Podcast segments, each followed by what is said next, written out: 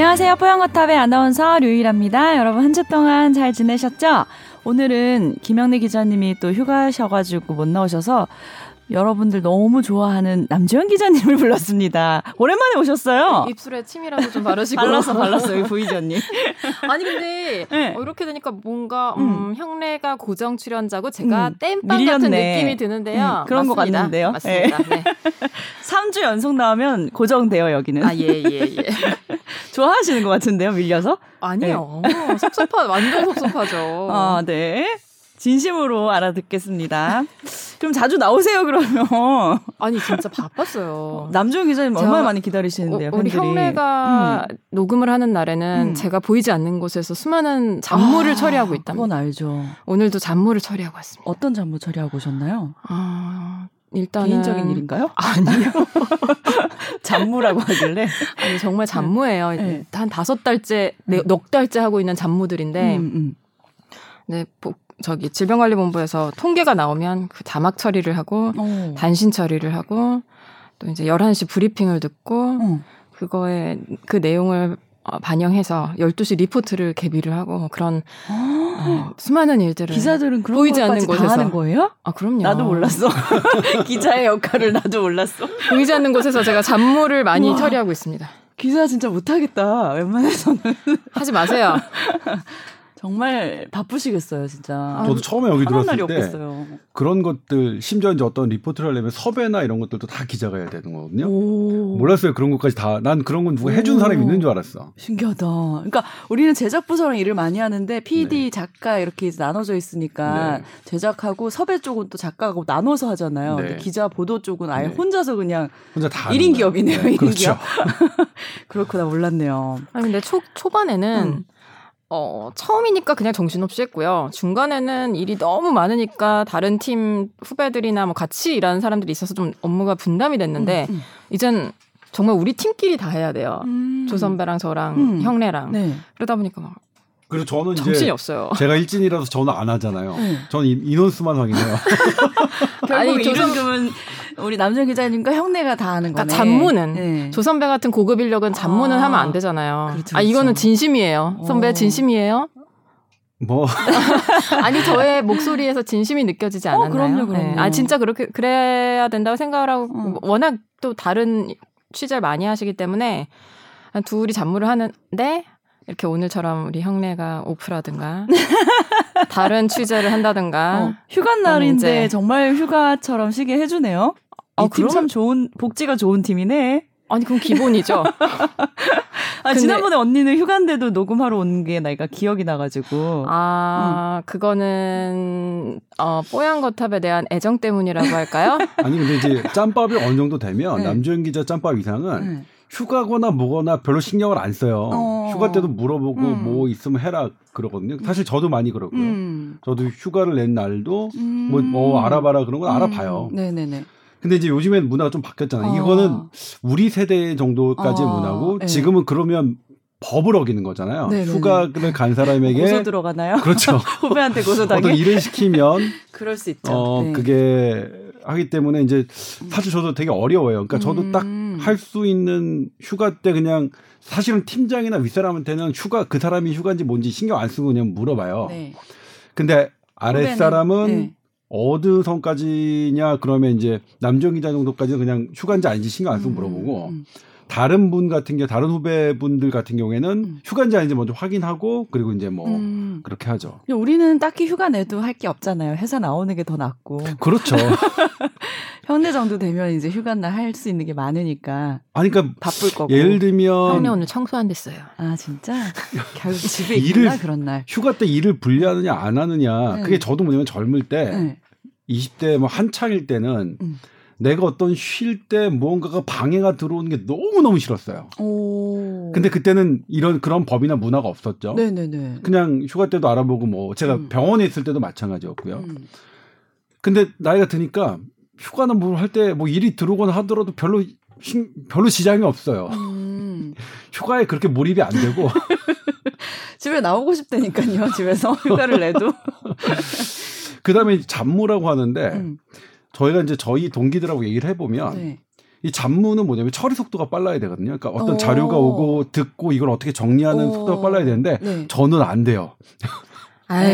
잡무 잡무 그너 처리 이렇게 속도가 갑자기 겸손하게 또. 아, 그러니까 그런 거 있잖아요. 음, 음, 그러니까 음, 음. 이걸 자막으로 자막해서 이게 되게 그 기계적인 업무들이 있어요. 음. 자, 뭐 어디에 몇 시까지 올리고 몇 어떻게 처리하고 음. 어디로 전화해서 자막 올려주세요. 어. 뭐 그런 그런 기계적인 거는 조선배가 조금 그럴 수 있지만 음. 어, 순발력이 되게 좋아요. 음. 인정하고 싶지 않지만. 음. 그래서 뭐 브리핑이나 자료 같은 거 딱 보고? 어, 음. 야마를 뽑아내는 건 굉장히 잘 하시죠. 오. 네, 근데 이제 그게 아니라 조선배 얘기한 건 정말 그 기계적인 잡무. 어. 저 같은 애들이 잘하는. 어. 아니 근데 선배님 이 셔츠에 구멍 났어요. 어, 어디 났어요? 여기 여기 어, 구멍 난지도 모르고 이렇게 뭐, 열심히 어디에? 일하고 다니신 여기 봐봐요. 어. 구멍은 아니고 아, 해졌다 그래야 되나? 약간. 예. 어, 아, 마음이 방금- 아프네. 이것도 모르시고 이렇게 열심히 일하시니까. 아니 아니 방금 옷을 벗다가 뭔가 여기서 부득하긴 했는데. 아, 방금 그랬어요? 어, 그랬던 것 같아. 요 어. 벗으면서. 네. 잘안 보여요. 음. 괜찮아. 자, 네. 뭐좀뭐 있어 그러지 보여요. 시스루 같나요? 아니 나는 바람 잘 아. 들어오라고 일부러 뚫어놓은 건 줄 알았지. 음. 겨드랑이. 날씨가 더워서. 자, 잡무 얘기로 잡담은 여기까지 하는 걸로 하고요. 네. 자, 오늘 음, 상담 메일이 하나 들어와서 소개를 해드리기 전에, 아, 지난번에 약속했던 메일 주소 공지하는 거 앞뒤로 하는 거 제가 약속을 했으니까 공지 한번 하고 소개를 해드릴게요. tower 골뱅이 sbs.co.kr로 보내주시면 됩니다. 자, 안녕하세요. 조동찬 기자님, 유일아 기자님. 어, 뽀얀거탑 너무 잘 듣고 있다면서 사연 보내주셨는데요. 한두 달 전부터 저희 어머니가 계속 밤에 잠을 못 주무셔서 스트레스를 많이 받으셨는데, 제가 계속 병원에 가라고 해서 결국 동네 내과를 갔다 오시고, 신경 안정제를 처방받았다고 합니다.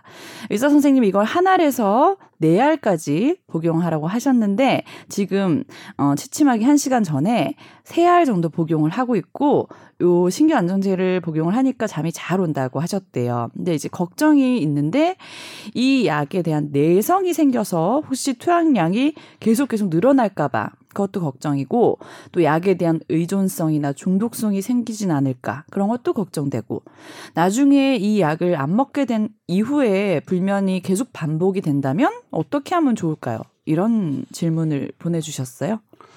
네.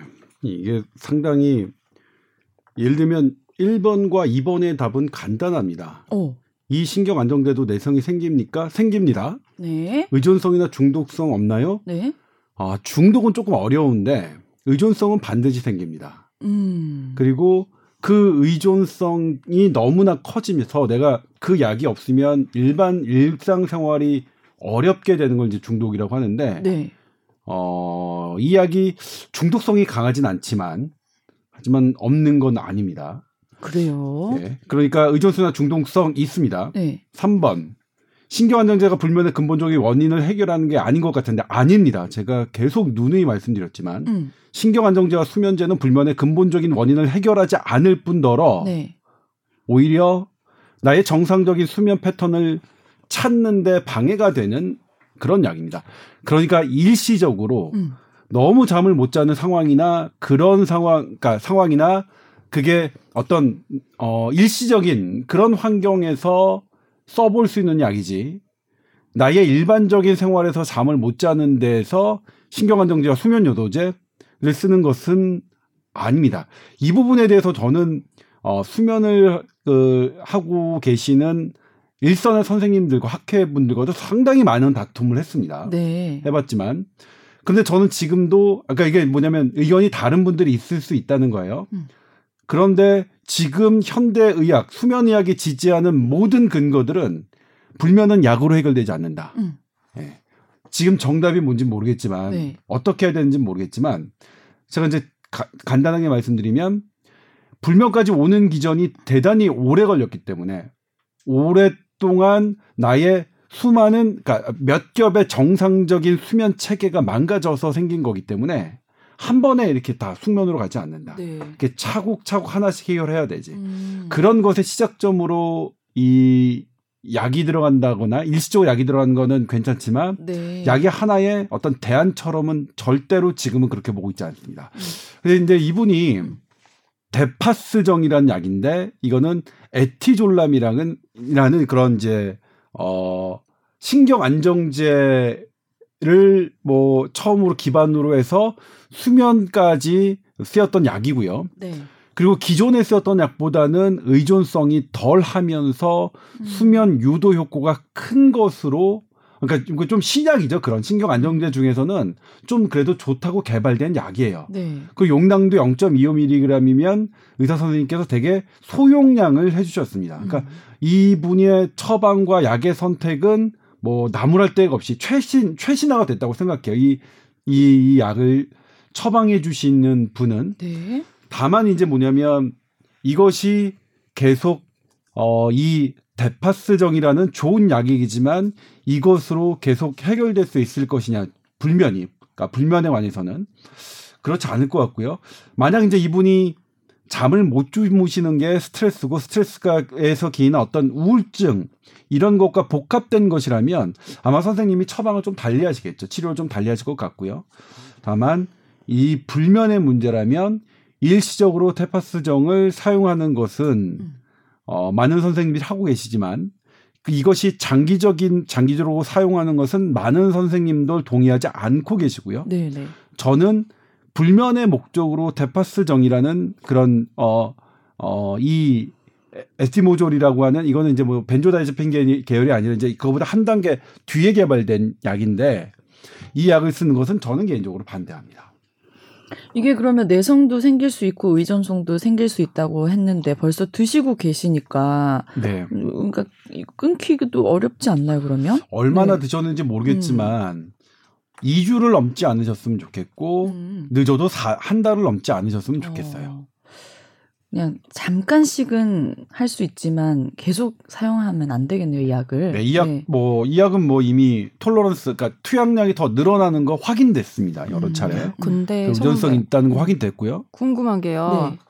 불면증 때문에 가셨는데 왜 그 수면 유도제나 수면제가 아니라 신경 안정제를 처방하는 오. 걸까요? 이제, 어, 다- 기존은 완전 다를 것 같은데. 음, 이게 이제 수면 유도하고 신경 안정제하고 사실은 개념이 되게 비슷해요. 그러니까 음. 영어로는 수면 유도를 뭐, 뭐, 그러니까 뭐, 영어로 뭐, 인듀스 슬립 그러지만 이제 히프노틱, 라틴어로 HYP Hypnotic. 어떻게 해야지? P가 묵음인지 진. 진, 그러니까 어원은 비슷한 거예요. 음. 아. 이게 P가 지금 뭐냐면 P가 묵음인지 어떤지 저희가 의대생일 때는 무조건 스펠링을 음, 음, 다쓸 수 있게 발음을 해서 외우거든요. 그래서 네.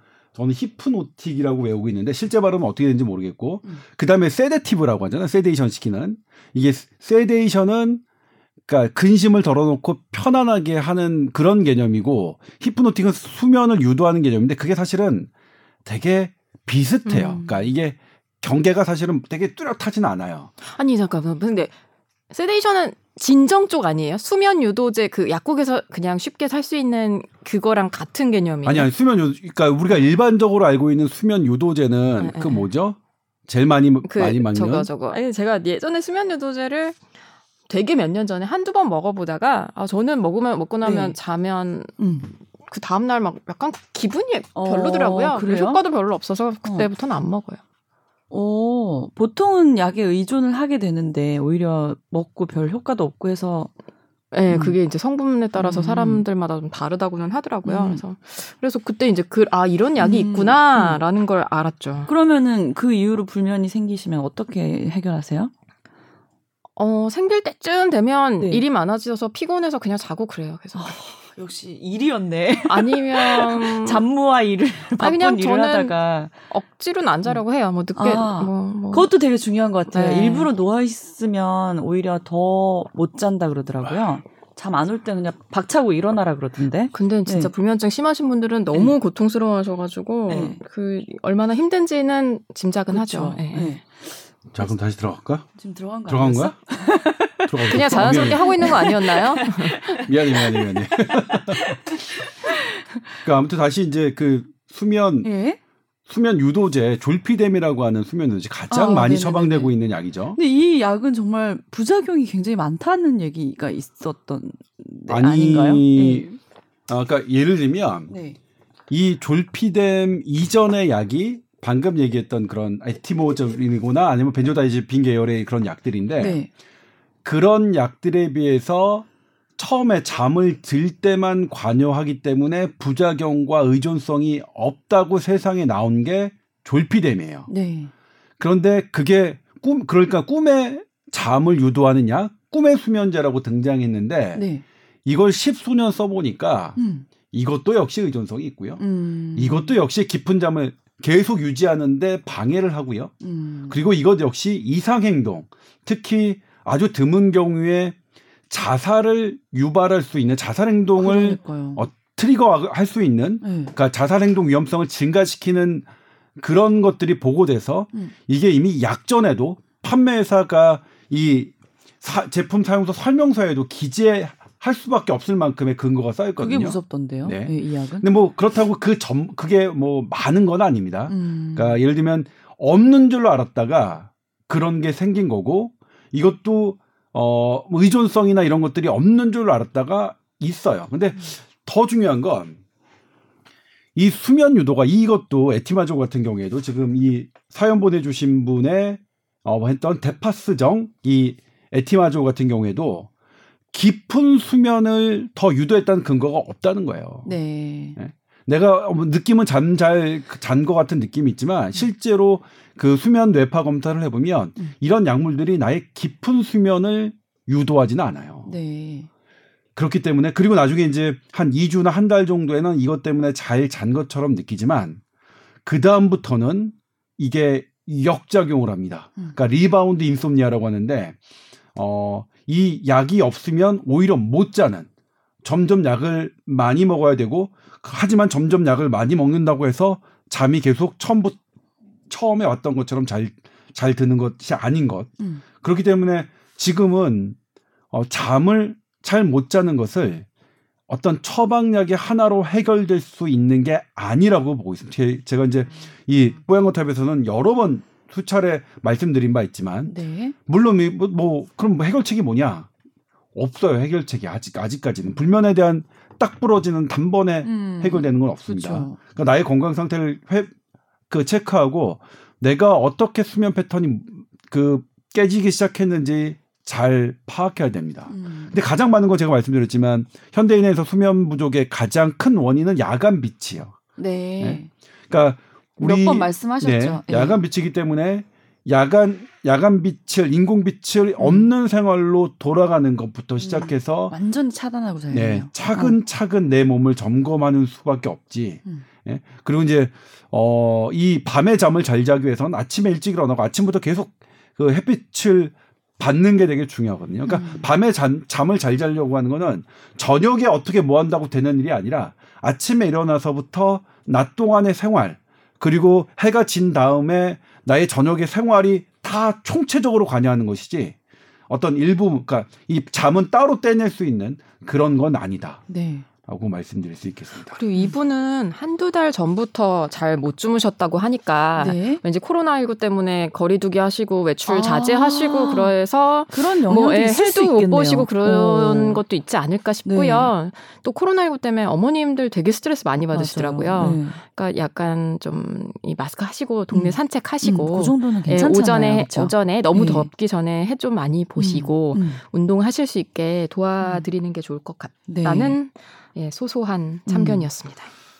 네, 그 래서 뭐 이분의 처방은 뭐 나무랄 데가 없는 처방인데 네.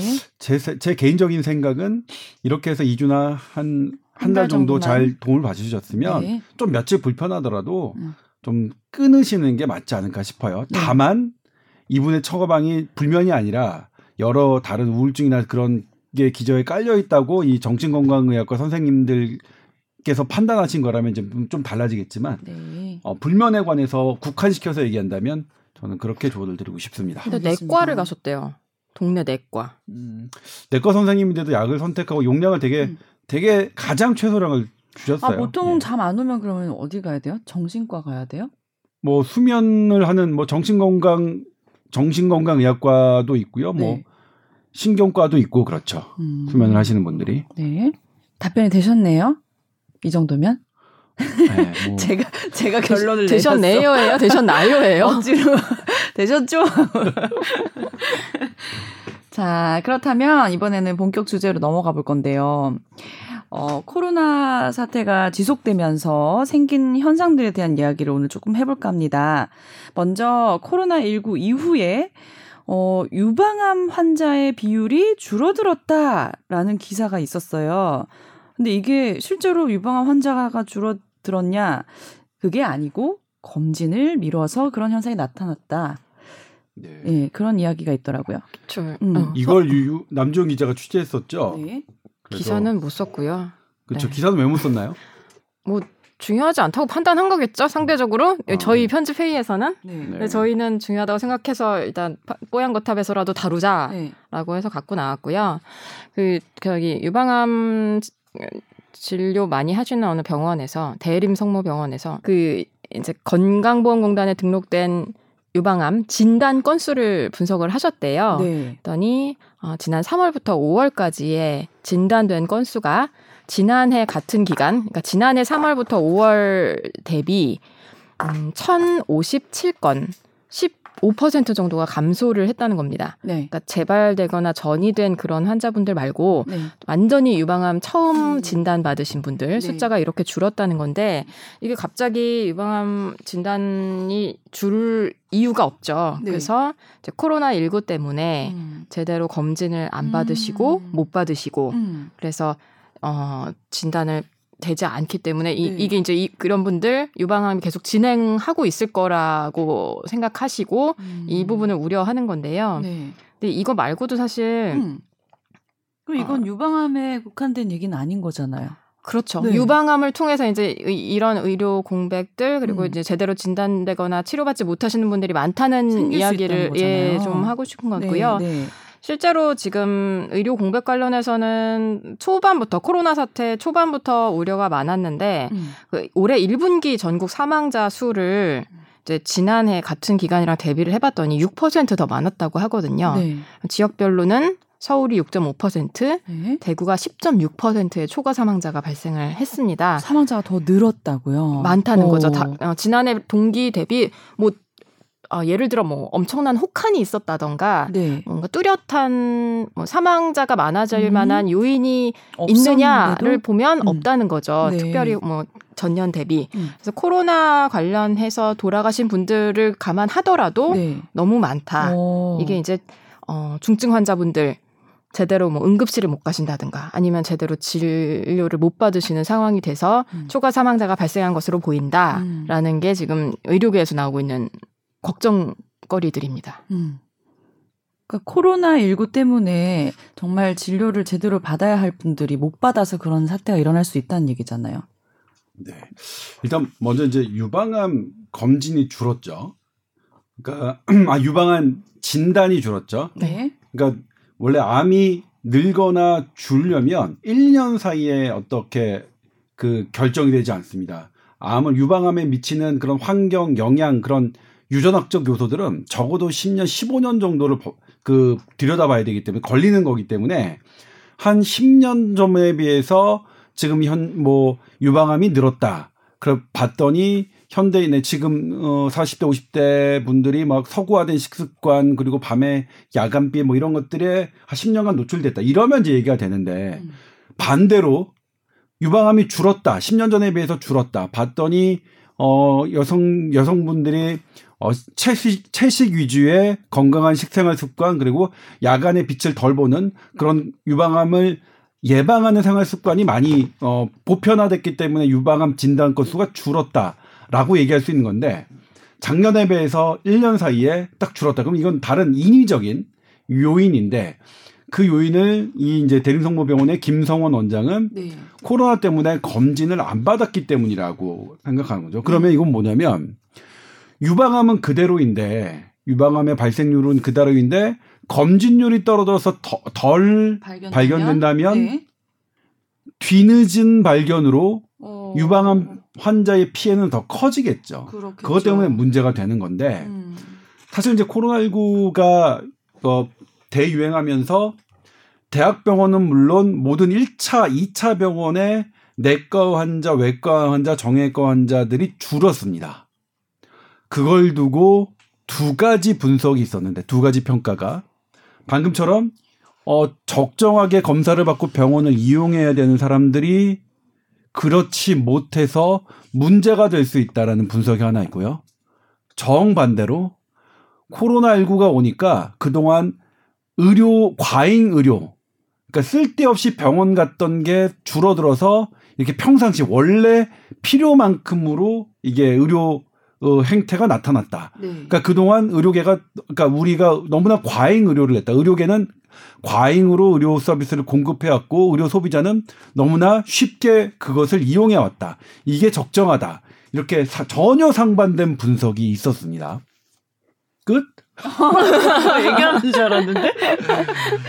아, 이게 이제 얘기하다 보면 힘들어서. 근데 아, 일단 이제 이 방금 남주현 기자가 얘기했던 네. 그게 국회 정책 토론회에서 한국 역학회장인 김도영 교수님이 이제 통계청 분석을 통해서 초과 사망자 얘기를 음. 말씀을 하셨는데 네네네. 초과 사망자가 뭐예요? 그러니까 원래는 이제 원래 예년하고 예년하고 음, 뭐이 정도 이 정도로 비교하면 수치인데 뭐 60대에서 음. 뭐 10만 명당 뭐 10만 명당 사망률이 뭐 25, 10만 명당 25명이 죽어야 되는데 음. 그 정도로 나왔었는데 음. 이번에는 봤더니 35명이더라. 음, 음, 이거 똑같은 거예요. 그러니까 이렇게 갑자기 초, 그러니까 사망률이 늘려면 어떤 어 장기적인 그런 변화가 있어야 되거나 아니면 뭐 어, 앞서 얘기했듯이 뭐뭐 태풍이거나 혹한이거나 예, 되는데 뭐 그런 게 있어야 되는데 그런 게. 없었잖아요. 네. 그래서 어 그렇다고 이제 코로나19 사망자가 200 몇십 명 되죠. 200 몇십 명이 이 초과 사망률에 기여하느냐. 200 몇십 명의 사망률은 거의 기여하지 않거든요. 거의 네, 제로와 네, 네. 가깝거든요. 네.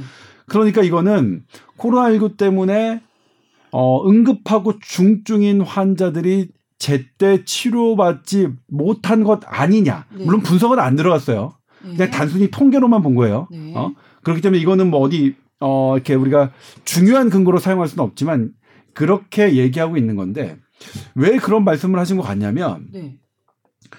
제 후배 중에 이제 어 경기도 지방에 이제 의- 공공의료원에 있는 선, 선생님들이 있거든요. 전문 응급의학과 선생님, 내과 전문의 선생님들이 있는데 한 두 달 전쯤부터 저한테 이제 어 얘기를 하기 시작한 거예요.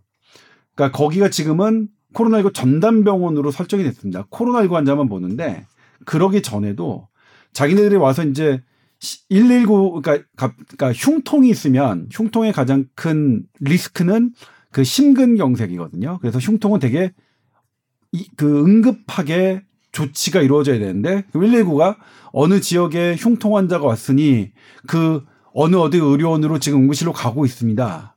그럼 이제 그 의료원에서 어 우리 지금 코로나19 음압 그 격리 병상을 만들어서 우리는 병상이 없어요. 이 다른 병원에 가셔야 되는데요. 했더니 다른 병원을 좀 알아볼게요. 그래서 이제 상급 종합병원에 딱 문의를 하면 어 지금 우리 병원은 코로나19에 음성이 되지 않으면 네. 음성 판정을 받지 않으면 우리 병원에 입원할 수 없습니다라는 한 거예요. 네. 근데 지금은 조금 보편화됐는데 당시에는 코로나19를 어 검사할 수 있는 선별 진료소가 많지 않았거든요. 네네네네.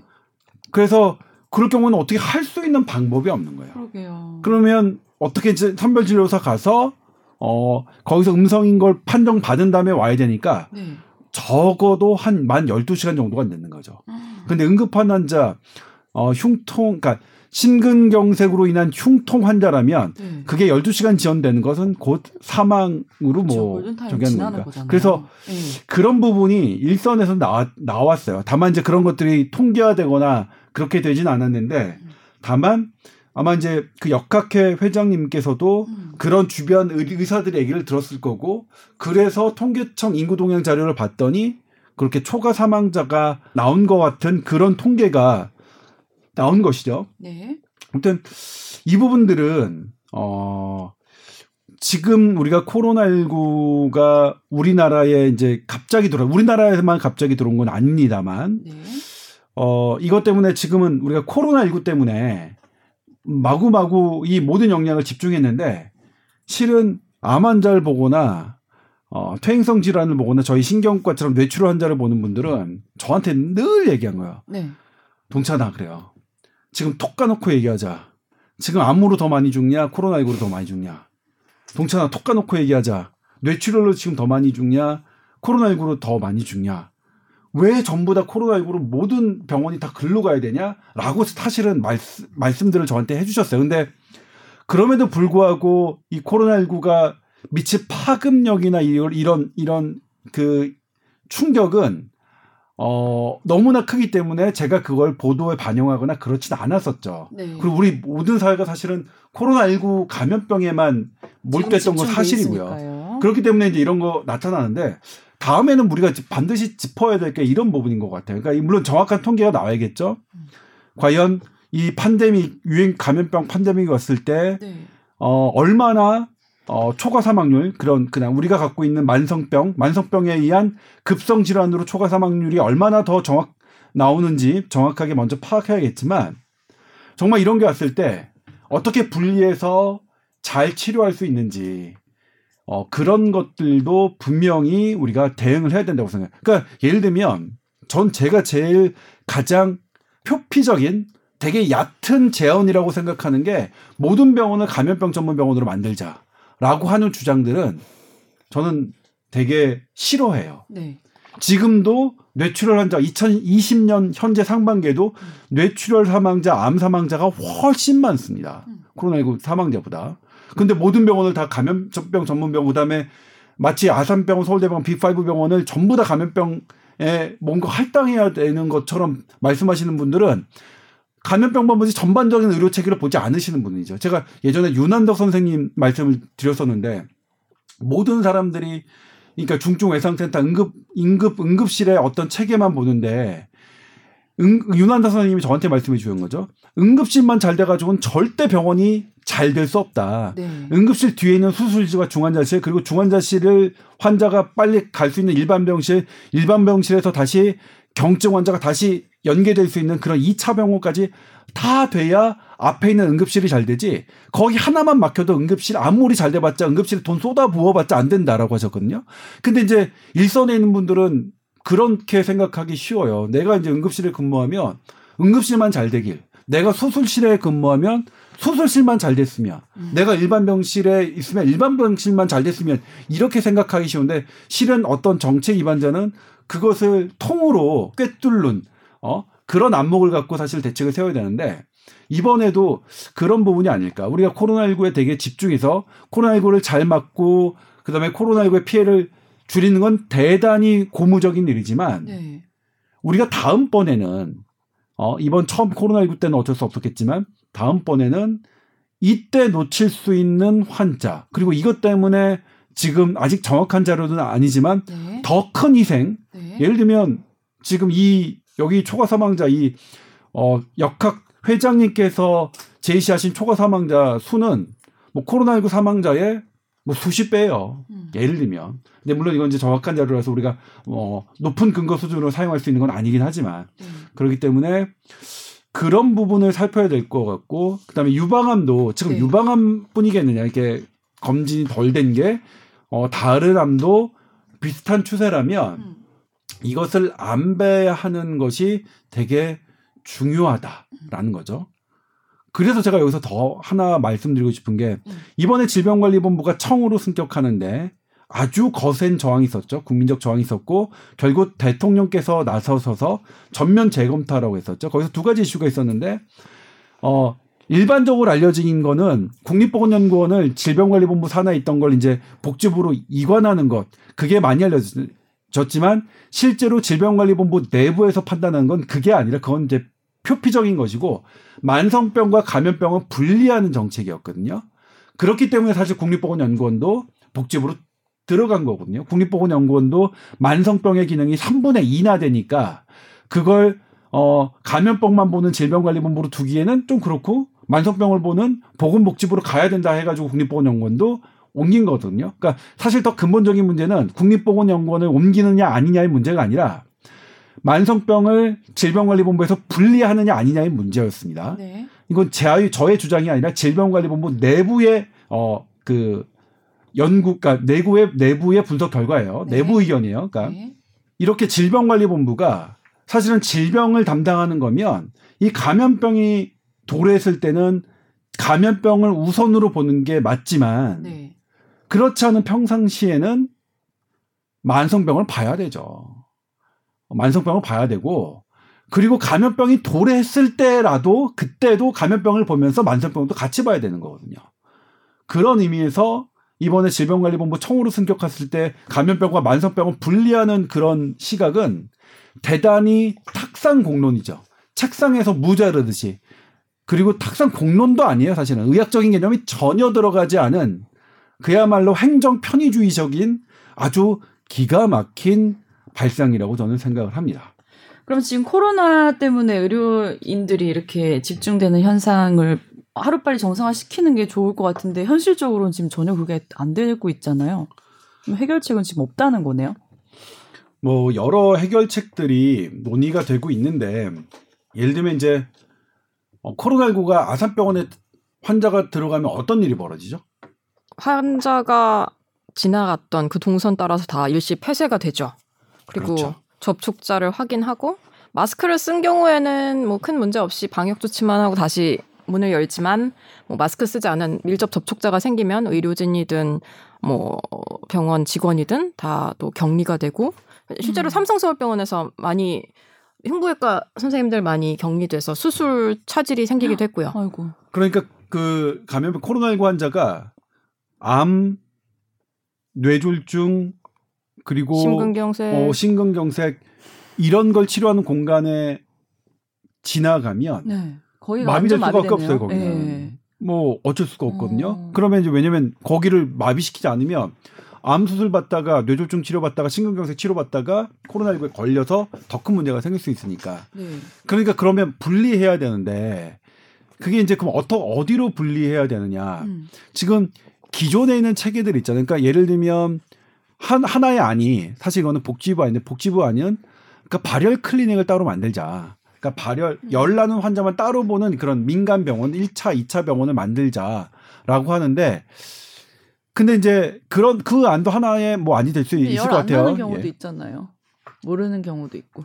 뭐 그렇지만 네. 어쨌든 이제 일, 뭐 본인이 이제 호흡기 증상이나 네. 그러니까 감기 증상 그런 거 있죠. 그런 게 있고 또 하나 안으로 제시되는 게 기존에 이제 보건소에가 물론 지역 의료의 보- 그 1차적인 당뇨병 고혈압 이런 뭐 치매 이런 질환들을 다 열심히 하고 계셨는데 가장 거기서 어 의견 충돌이 됐던 게 지역의 1차 의료들과 역할이 충돌하는 거예요. 그러니까 이제 만약 강남구 보건소에서 하시는 일이 강남구에 있는 다른 의원들이 하시는 일과 똑같아요. 물론 그런 의원들이 없는 지역에서 그런 보건소가 그런 기능을 한다면 공공병원으로서 큰 역할을 하지만 이게 그런 기능들이 사실은 접근도가 되게 많은 대도시에서 보건소가 그런 역할을 하는 것은 이전부터 대단히 어 논란이 많았거든요. 그래서 또 하나의 아니 그래서 두 번째로 생기는 것이 보건소가 그 기능을 하자. 어 1차 의원들 동네에 있는 1차 의원, 2차 의원과 경쟁하지 말고 보건소가 아예 발열 클리닉으로 가자. 평상시에도. 네. 그런 그런 아기- 안이 되고 있는데 실은 이게 각 지자체의 이해관계가 아주 첨예하게 걸려 있어서 어. 어 사실은 상당히 어, 진통입니다. 네. 이해관계가 너무 걸려서 그러니까 이 어떤 만성병이나 이런 것들을 맞고 안 맞고에 따라서 본인이 할 수 있는 권한이라는 것들이 너무 달라지기 때문에 음. 저는 사실 이 얘기를 이제 이 논의 과정들을 들으면 좀 많이 화가 나요. 많이 화가 나요. 사실 뭐냐면 이럴 때는 누군가가 이제 뭐냐면 이순신 장군 같은 분이 나타나서 네. 확 그냥 오렌지를 해줬으면 좋겠어요. 그러니까 뭐 됐고 이렇게 하자 이렇게 그렇죠. 밀어붙일 수 있는 분이 그렇죠. 나타났으면 좋겠다 그렇죠. 이런 뜻이죠. 예를 들면 네. 누군가는 어, 자기가 갖고 있던 그런 업무를 다 버리고 새로운 업무를 만드는 건 엄청난 손 만약 그 만약 보건소라면 그 보건소에는 얼마 엄청난 데미지가 쌓일 테니까 그럼 거기선 절대 하고 싶지 안 하겠죠. 음. 근데 그게 전체 국민을 본다면 대한민국 국민을 본다면 그게 맞다면 뭐좀 누가 밀어붙여야 되는데 그러니까 이제 강하게 밀어붙일 수도 없고 이 눈치 저 눈치 보고 하니까 그냥 그냥 이렇게 지금 그냥 걱정되네요. 예 특별한 묘수 없이 아 특별한 묘책 없이 이제 지금 흘러가고 있는 거죠. 네. 음. 지금 실제로 응급실에 뭐 급하게 갔을 때 치료를 못 받거나 이렇게 응급 조치를 못 받는 경우가 많은 거예요? 아, 제가 이제 저의 가족 얘기를 하면 제 가족분의 아, 되게 되게 되게 저와 친한 가족분이 지금 네. 중환 대학병원 중환자실에 계세요. 네. 아, 뭐 위독하세요. 조금 나, 나아지시긴 했지만 정말 위독하신데 위독하신 그 증세가 나타났을 때 바로 다니던 병원에 가셨거든요. 네. 근데 코로나 19 때문에 음. 어 별도의 그 별도의 공간에서 음성이 나올 때까지 대기하고 계셨어요. 물론 의료진이 어. 보셨겠지만 의료진이 그럼에도 불구하고 막 어 최선을 다해서 보셨겠지만 평상시와는 많이 다른 거죠. 평상시와 저도 그때 알았어요. 큰일이네요, 예. 진짜. 그래서 이제 이게 지난번에 우리가 공공병원 같은 경우도 얘기했죠. 공공 모든 병원을 다 공공병원을 해야 된다라고 하지만 지금 나오는 얘기 또 수도권 환자가 느니까 중증 환자를 볼 그런 병상이 없다고 지금 난리예요. 그러니까 중증 환자를 볼 수 있는 능력은 하루아침에 생기지 않는다라는 것 제가 계속 말씀드렸는데 평소에 중증 환자를 많이 본 그렇게 트레이닝을 본 그런 의료팀들만이 어떤 감염병의 중증 환자도 어 아주 능력 있게 보는 거지 그렇게 안 봤던 의료인들이 갑자기 되는 건 아니다라는 말씀드려서 어 지금 이 논란에서 어, 대학병원들은 사립 대학병원들은 전부 다 필요 없었고 모두 공공병원들만 코로나19 환자를 담당하는데 되게 큰 공헌을 했다는 그런 주장은 저는 어, 매우 반대를 한다는 거는 일찍이 말씀드렸고 그래서 이 모든 병원을 우리나라에 있는 모든 병원을 감염병 전문 병원화 시키는 그런 그런 주장도 저는 그래서 대단히 반대합니다. 네. 저는 그 사실 뭐냐면 가장 바람직한 거는 네. 모든 병원들이 음. 감염병을 대비할 수 있는 능력을 키우는 게 저는 정답이라고 생각해요. 예. 집에 있는 병원이든 모든 병원들이 모든 의료진들이 감염병 환자가 왔을 때 예를 들면 나, 내가 안병동에 근무하는 의료팀이에요. 하지만 코로나19에 감염된 암 환자도 담당할 수 있는 음. 그런 능력을 키우는 게 사실은 근본적인 거지. 계속 구분해서 아, 감염병이 중요한가? 감염병은 따로, 암은 따로 이렇게 분리하는 의료를 분리하는 정책은 전 맞지 않다고 생각해요. 아, 또 어렵네요, 분리를 하면. 사실 상당히 많은 비용이 들어가잖아요. 네. 그럼 감염병 전문 병원 만들면 평소에는 그 병원은 뭘 하나요? 그러니까 그런 것들에 대한 비용 문제도 음. 우리가 과연 감당할 수 있는가? 음. 지금이야 코로나19 때문에 모든 것이 감염병에 집중이 돼 있고 예산을 쏟아 부을 것처럼 하지만 네. 평소에 그 시설과 인력을 어떻게 활용할 것인가 그런 부분도 좀 고민이 돼야 될 것 같습니다. 그러니까 그 그거는 이제 너무나 예가 많아서 음. 예를 들면 남정 기자는 우리 어린이 중환자실 아이템을 했었죠. 강릉에 강릉병원을 우리가 찾아갔었는데 네. 소아 중환자실이라고 따로 돈을 들여서 어. 딱 마련했어요. 그때 한 네. 열몇 베드. 근데 저희가 찾아갔을 때 열 몇 bed 중에 음. 딱 한 bed만 어린이가 있고 나머지는 다 성인 환자로 돼 있어요. 음. 왜냐? 그러면 어린이 환자가 한 명이니까 그것을 놀리면 병원은 그만큼 손해고 손해가 나면 그, 그 병동의 소아 중환자실 병동에 의사와 간호사들을 채용할 수가 없는 거예요. 병원 네. 입장에서는. 네. 그러니까 무엇이라도 해야 되는 그런 게 있거든요. 그러니까 예를 들면 어떻게 분리하는 정책은 음. 많은 음. 인원과 예산을 낭비해야 하는 어 그런 부분이 있고 그 예산과 일- 인력을 우리가 낭비하지 않는다. 음. 내가 그러니까 예를 들면 소아 중환자실을 정말 빵빵하게 우리나라에 두고 싶다. 그러면 다 국민들이 아 그래 소아 중환자실 값은 그냥 우리가 100만 원씩 무조건 내 내자. 그리고 당신들은 소아 중환자실만 보세요. 없으면 그냥 아무 일도 하지 마세요. 이러면 돼요. 이러면 돼. 네. 근데 우리 그렇게 안 하잖아. 안 하고 있어요. 음.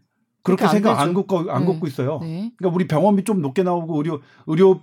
건강보험료. 의료보험료 조금만 올라가도 우리 음, 국민적 음. 저항이 되게 세거든요. 네네. 그래서 아주 타이트하게 해야 되는데 타이트하게 하려면 그렇게 할 수가 없어요. 음. 그래서 저는 개인적인 건데 뭐라고 생각하냐면 그것도 그때 강원대병원이 잘못했다고 할 수가 없잖아요. 네. 아 이것도 사실은 그걸 예측하고 하는 것들이 되게 어렵겠지만 이것을 조금 능수능란하게 조금 조절하는 게 현실에서는 필요할 수밖에 없겠다 생각해요. 그래서 음. 소아가 이렇게 개별적인 현장에서는 어린이와 소, 그러니까 허- 성인과 소아를 아주 딱 잘라 구분해내는 거는 되게 어렵겠다. 예를 들면 음, 선배 생, 야, 그, 그때 이제 막 한참 취재할 때랑 조금 또 이 시간이 지나고 이게 쌓이면서 생각이 좀 바뀌신 건가요? 아니죠. 어린이 의료는 성인이랑 다를 수밖에 없다는 게 또 하나의 다, 원- 그러니까 뭐니 왜냐하면 음. 저는 그때 이제 어린이 의료에게 더 뒷받침 해줘야 되는 게 저희가 어, 주장하는 예, 예, 바니까 그 당시 들었던 생각을 다 뺐죠. 음, 음, 뺐죠. 그러니까 왜냐면 제가 그 아이템을 한 이후에 그 다음에 더 생각을 하거나 그런 건 음, 아니거든요. 음, 음. 그때 저는 어떻게 생각했냐면 예를 들면 소아정 소아 중환자를 보는 선생님은 한 분이 계시지만 다른 간호 파트 인력이나 음. 이런 분들은 양쪽을 다 뭐 쉽진 않겠지만 양쪽의 트레이닝을 다 해서 음. 그러니까 절대적으로 필요한 분은 딱 한 분이 거기서 계시고 그다음에 다른 분들의 인력은 좀 그러니까 예를 들면 레지던트도 어 외과 레지던트든 뭐 내과 레지던트든 소아와 중환을 왔다 갔다 할 수 있는 능력을 구비하고 다만 절대적인 1인자 예를 들면 어, 소아 뭐 중환을 보시는 딱 어, 교수님 한 분은 딱 소아만 보시게끔 하고 그런 방안이 맞지 음. 이거는 저는 그 현장에서 아 이거는 안 되겠다 음. 무자르듯이 어 당신들은 그렇죠. 이 간호사 레지던트 그다음에 뭐 이분들은 전부 다 소아만 보고 소아 없을 땐 다 놀아 이렇게 할 수는 현실적으로는 없을 거고 그러려면 돈을 더 많이 내야 되니까 음. 근데 우리 저도 우리 우리 우리 우리들 다 안 내고 있거든요 네. 그렇게는 저도 그래서 일선에서 그러니까 서울대병원이야 소아 환자들이 계속 전국에서 하는 서울대병원이야 딱 그렇게 365일 분리 운영해도 전혀 문제가 안 되겠죠. 그런데 지방에 있는 강원대병원 뭐 저쪽에 어- 부산에 있는 어느 병원 시골에 있는 병원들이 과연 1년 365일 그게 될까요? 예를 들면 제가 속초 의료원 같은 경우에는 네. 지방에 있는 유일한 공공 의료원인데 분만실이 없어요. 음. 그거는 수요는 가끔 있어요. 가끔 있는 수요를 365일 맞추기 위해서 의료진을 고용하고 간호사들을 고용할 수가 없기 때문에 그렇습니다. 음. 그러려면 이제 뭐냐면 거기 있는 분들이 강제적으로 전부 다 분만하려면 속초의료원으로 가야 되는데 음. 또 강제로 그렇게 할 수는 없잖아요. 그렇기 때문에 사실 그런 수- 데에서는 저는 좀 유연한 정책 예를 들면 분만실을 가져다 놓고 세팅을 해놓고 거기에 분만 능력을 갖고 있는 그 속초 의료원이나 주변에 있는 분들이 유연하게 그런 건수가 있었을 때 내가 본 환자 거기서 분만하게 해줘 이런 형태 그러니까 미국식의 형태 그런 형태가 좀 더 맞지 않을까라는 생각을 했어요 물론 거, 그거는 이제 산불구라서 그 산민과 아이템과 전혀 관계없는 거라서 이제 제가 그때 뉴스에 이걸 얘기하지 않았지만 네. 그때 그 얘기를 들었을 때는 그런 부분이 들었고요. 그러니까 되게 의료는 그 페리페 그러니까 말단으로 갈수록 좀 더 유연하고 현실성 있게 가야 되는 게 저는 음, 제가 드는 생각이고요. 네. 특히 이런 이런 감염 이번에 이제 코로나19 때문에 감염병, 만성병, 그다음에 유방암 얘기 나왔는데 이번에도 분명히 감염병과 암은 만성병은 따로 떼낼 수 있는 게 아니다. 네. 그러니까 정부도 그렇게 생각하면 안 되고 학자들도 그러니까 모든 걸 가면 병원만 다 만들자. 이거는 정말로 현실성 없고 실은 저는 어떻게 생각하면 공부를 너무 안 하신 주장이라고 생각해요. 지금 현재 상황만 생각하는 결, 결론이네요, 그게. 아니 근데 뭐 이거는 음. 저 개인적인 의견이니까 음. 다른 분들은 다르게 생각하시는 분들도 있어요. 그래서 감염병의 병원을 더 많이 늘리고 근데 이제 물론 우리나라에서 감염병 전문 병원 하나도 없다는 건 어, 국가 연구적 차원에서는 좀 있을 필요는 있을 것 같아요. 근데 그것도 반대하시는 분이 있어요. 음. 감염병 전문 병원 내에서 평소에는 그럼 어떻게 어떻게 할 거냐? 600배드를 만든다. 만약 1000배드 만든다고 하면 1000배드를 어떻게 할 것이냐? 만약 2015년 메르스가 있었고 2020년에 코로나19가 있는데 그럼 2016년, 17년, 18년, 19년에는 어떻게 할 것이냐? 그 운영 계획이 전혀 없이 지금 코로나19에 관련된 것만 놓고 1000 bed 이렇게 감염병 전문 병원을 만드는 것을 논의하는 것은 너무나 조금 짧은 안목이다라고 말씀하시는 분들도 있습니다. 근데 저는 개인적으로 국가가 감염병을 연구하고 하는 것, 그러니까 음. 저는 bed 수는 많지 않고 네, 네. bed 수는 그러니까 bed 수는 사실 이번에 우리가 천 bed 만들어도 부족하잖아요. 네. 만 명이 넘어가는 환자가 발생하면 그러니까 bed 수가 중요한 게 아니라 네. 어떻게 우리나라 감염병에 있는 병 그런 걸 어, 조치하고 연구하고. 그다음에 네. 어떻게 그런 병실을 안배하고 그다음에 그런 부분들을 연구하는 축으로서의 감염병 어, 전문 병원 저는 개인적으로 찬성하는데 다만 그게 bed 수가 많을 필요는 없다. bed 수는 사실 만 배도 해도 부족할 수 있고 음. 그다음에 만 배들을 만든다면 평상시에 그 수많은 인력과 이런 것들은 우리 감당할 수 없을 테니까 그거는 저는 베드 수를 막 이렇게 높게 책정하고 하는 것은 음. 찬성하지 않습니다. 네. 남정 기자 마지막으로 하실 말씀 있으신가요? 중요한 이야기는 다 하신 것 같고요. 네. 그 그런 이야기도 있더라고요. 그 국립중앙의료원이 지금 코로나19 대비한다고 음. 환자분들 다 다른 병원으로 전원시키고 뭐 그러면서 뭐 결핵 환자라든가 음. 사실 우리가 봐야 될 감염병이 코로나19만 있는 건 아닌데 그렇죠. 환자를 다 다른 병원으로 보내고 그러면은 그 다른 병원에 또 격리 병실은 꽉 차고 어. 이게 되게 어 희한한 상황이 되고 있더라고요. 어. 그런 부분. 그러니까 감염병 전문 병원으로 감을 만드냐 안 만드냐보다 이런 환자들을 어떻게 돌볼 것이냐. 다른 감염병 있잖아요. 되게 여러 가지 감염병이 동시에 네네네. 지금처럼 이럴 수 있는데 그런 것들에 대한 고민이 좀 필요할 것 같아요. 이제 이거 있다고 해서 병실 쫙 비우고 코로나19 환자만 받으려고 준비하는 거. 그게 음. 과연 그 병원에 맞는 역할인지 음. 좀 생각을 해봤으면 좋겠습니다. 알겠습니다. tower 골뱅이 sbs.co.kr 왜 또 골뱅이로 하세요? 어? 지난번에 S로 했잖아. S로 하니까 많이 안. 오시는 것 같아서. S로 하면 다스로 가셔야죠. 어, 그래서 닷하고 앳 쓰면 잘 안 와닿으시는 것 같아가지고. 네, 사연 보내주세요. 자, 오늘 말씀 너무 감사합니다.